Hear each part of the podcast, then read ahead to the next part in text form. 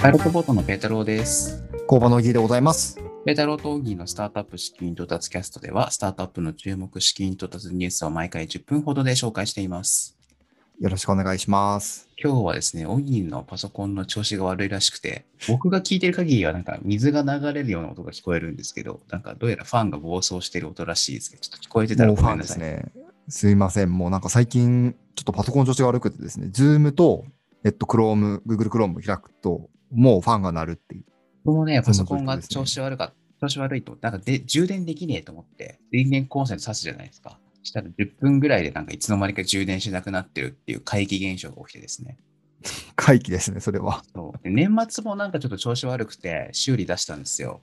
で、なんかこれいつ使えなくなっても怖いなと思って、もう速攻で新しいの買って、まあそろそろ届くはずなんですけど、で、いろいろ調べてたら、パソコン自体の問題じゃなくて、電源チャージの方の問題、あのチャージャーの方の問題でした。悲しいですね。まあいいんだけどね、ちょっと家用と会社用と欲しかったから。はいはいはい。じゃあ、ちょっとスペックがいいものがまた やってくるってことですね。やってくると思います。さてさて、この間ですね、パイロットボートから記事を一個出しまして、トイサブさんですね。トイサブっていうですね、あのーおもちゃ、チークおもちゃのサブスクをやっているスタートアップがあるんですけど、そこがプライベートブランドのおもちゃも出したというところでお話を聞いてきました。うんうんうん。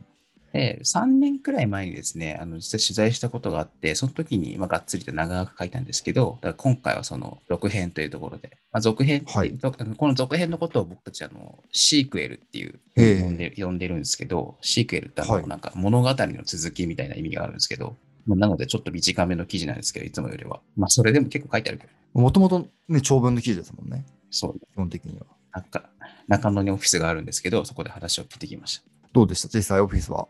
どんな感じの？オフィスはね、まあ、なんかスタートアップが中野にオフィスがあるって珍しいと思うんですけど、まあやっぱりそのソフトウェア系のスタートアップと違って物理的に物がいっぱいあるんで、まあ広さが必要だったっていうのもあるのかなっていう感じですね。で、当然オフィスに行くとおもちゃが、まあ溢れか、溢れ返ってるって表現がいいのかわかんないですけど、まあたくさんあり。はい。あと、これはまあ、ご時世柄というか、まあ、昔からやってたんですけど、あの、消毒をすごいやってたイメージありますね。あ、消毒っすね。はい、は帰ってきて、まあ、そのまま帰ってたわけで、昔から清掃とかはやってたんですけど、まあ、消毒ももちろんやってたと思うんですけど、なんかやっぱりより一層やってるようなイメージがありました。い。なるほどな。そのお話も、ポッドキャストで聞けるんですよね。その話はね、軽くしてますね。あ、軽くしてますね。はい。あと、さっきちょうどオギーも聞いてたらしいんですけど、あ、そう、ポッドキャスト、あの、記事内に取材中のポッドキャストもついてるんですよ。ええなんかね、珍しいパターンでね。あ、でも今言ってて思ったけど、確かにこれ、やるの難しいかもね、普通のメディアだと。おお、と言いますのは。これは別に悪い意味で言ってるわけじゃないんですけど、なんか取材って、例えば新聞とかが分かりやすいかな、イメージ。なんて言えばいいかな。結構、まあ、探り探りっていうか、イメージですよ。イメージ、もうゼロから分かんないんで教えてくださいみたいな感じなんですよ。はいはい。そうすると、後から聞き直すと、会話が成り成り立ってないっていうか、ちょっとちぐはぐしてるというか、ああ、なるほどな。一方で僕はある程度分かっていってるんで、だからラジオしに行く感じで言ってるんで、むしろラジオメインの記事書いてるぐらいのイメージの方が分かりやすいんで、うん普通の取材を確かにそのままポッドキャストにポンってやるっていうのは難しいかもと思いました、今ああでもすごい面白かったですね。なんて言うんですかね。なんか専専門家の人が話してるというか、それこそラジオっぽいと言いますか、NHK で特集組んでるみたいな、なんかそれぐらいの温度感で聞けてたなと思ってて。ああ、そうねやっぱり記事にすると10喋ってもらっても、記事に出るのってね、もう2とか3とかそのぐらいなんですよね。なるほどな。やっぱりマニアックなこととか、そういう、なんだろう、細かいこととか、でもそこが面白かったりするじゃん。そのそうなためになる、ためにならないっていう話じゃなくて。いや、間違いないです。なんかトイサブ好きになりますもんね。あの、そうだよねてて。そうだよね。はい面白いよね。すごい良かったですね。まあ、で、今回はプライベートブランドを出したということなので、僕、あの、まあ、ゾイサブがどうのこうのというか、なんか授業やってます、データが集まってきます、そのデータ使ってなんか新しいことやります、みたいな話は結構好きなんですけど、ゾイサブの場合はおもちゃのサブスクやっていって、なんか子供がおもちゃ使うデータとか、親御さんがどうかとか、あと自分たちがサブスクする上でどうかみたいなデータが集まってくるんで、それを使って、あのプライベートブランドを作りましたという話が載ってますね。まあ、一例出すと、まあ、サブスクなんで、まあ、何回も送るわけですね。送って回収して、送って回収してってやりますと。で、木金ってあるじゃないですか。木金って、ねまあ、おもちゃだろうが、あのちゃんとしたやつだろうが、なんていうか、台形になってるますよね。はいはい。まあ、変な形してるわけですよ。なんだけど、トイサブが送るわけじゃないですか。で、その時に、なんか台形の変な形だとやっぱり箱詰めしにくい。例えばね。なるほどな。えこれが普通に販売する会社だったら、そのままなんかいい感じの入れ物作っちゃえばいいんだけど、トイサブだとね、はい何回も送るし、いろんなおもちゃと送るから、やっぱり送りにくい時とかあるらしくって。えなるほどな。なので、じゃあ四角い木金作ろうみたいな話になったりするわけですね。面白いですね。こういう話がなんかちょこちょこしてました。あの、リンク載ってきてもらいますあの、リンクをポッドキャストの概要欄に載せておきますので、興味ある方はぜひご覧ください。ぜひぜひ。じゃあ、本題の方行きましょうかね。このポッドキャストでは、先週あった近日ニュースをバババーと紹介していって、気になるニュースはさらにピックアップして紹介していきたいと思います。はい。じゃあ、5月24日月曜日の分。1件目は M&A ですね。マーケティングリサーチサービスコード。次がファイナンスのニュース。モビリティプラットフォームライドパス。まあこれはその地域で鉄道、バス、路面電車、船などの乗車券を、まあ、デジタル化しましょうっていうサービスらしいです。はい、次。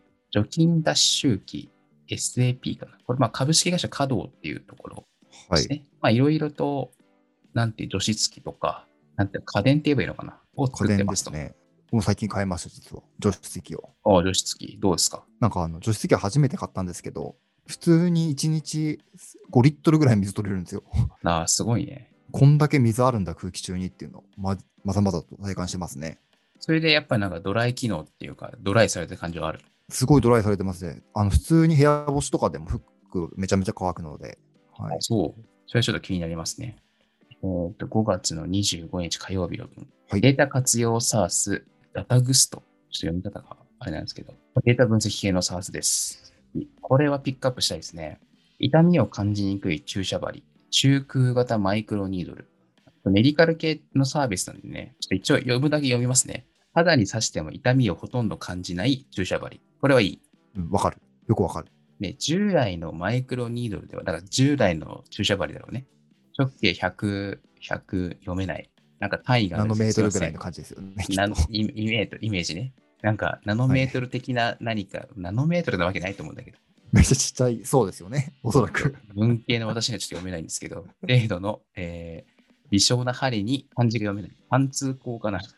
形成ですることが困難だったが、まあ、要するに昔はなんかよくわからないが痛かったと。で、今回のこのマイクロニードルは 特殊のレーザー加工技術を導入して痛くないようにさせるようにできたみたいな感じです。何の開発にもなってない。伝わりますよね、でも。痛くないっていう意味では。僕は別に注射ってそんな苦手じゃないんですけど、苦手な人は苦手じゃないですか。そうですね。あと人間じゃなくても、あの犬の予防予防接種っていうのがああ。ね、犬とかクソ暴れてるイメージありますけど、そういうのもいいんじゃないですかね。なるほどな。ね痛くないことはいいことですよね。痛くないことはいいことですよね。そしてそれ以上の開発ができないです、我ら。できないですね。で楽しみですね。はい。うん。はい、もうちょっと行きましょうか。介護事業所向けリハビリサース、リハプラン。に建築学生向けサービス、ビーバー。これ建築学生の 3D データが投稿できる共作品共有サービスとからしいですね。なるほどな。はい、次。はいはいはい。水曜日で、改善提案クラウド改善。何を改善するのこれ？改善してくれそうな名前はしてくれてますよね、すごく。あ、何でもいいんだ。紙とかで改善提案してるから、それをデジタル化するらしい。なんかこんなもん使わなくても、なんかできそうな気がするけど、やっぱり特殊な機能があるのかな。あるんでしょうかね。次、EC ジュエリーブランドミラモア。これはジュエリー系の D2C かな。はい。次、田んぼの雑草の話したいんですけど、これちょっと長くなりそうなので、次回に回しましょうかね。はい。はい。田んぼ、田んぼというか農業系の話はもう、オギーの独壇場なので、はい、ちょっと好きなところなのでね。オギーの話を次回楽しみにしていただければと思います。はい。それでは本日はこの辺でお別れしたいと思います。ペテロとオギーのスタートアップビギナーズキャストでした。さよなら。さよなら。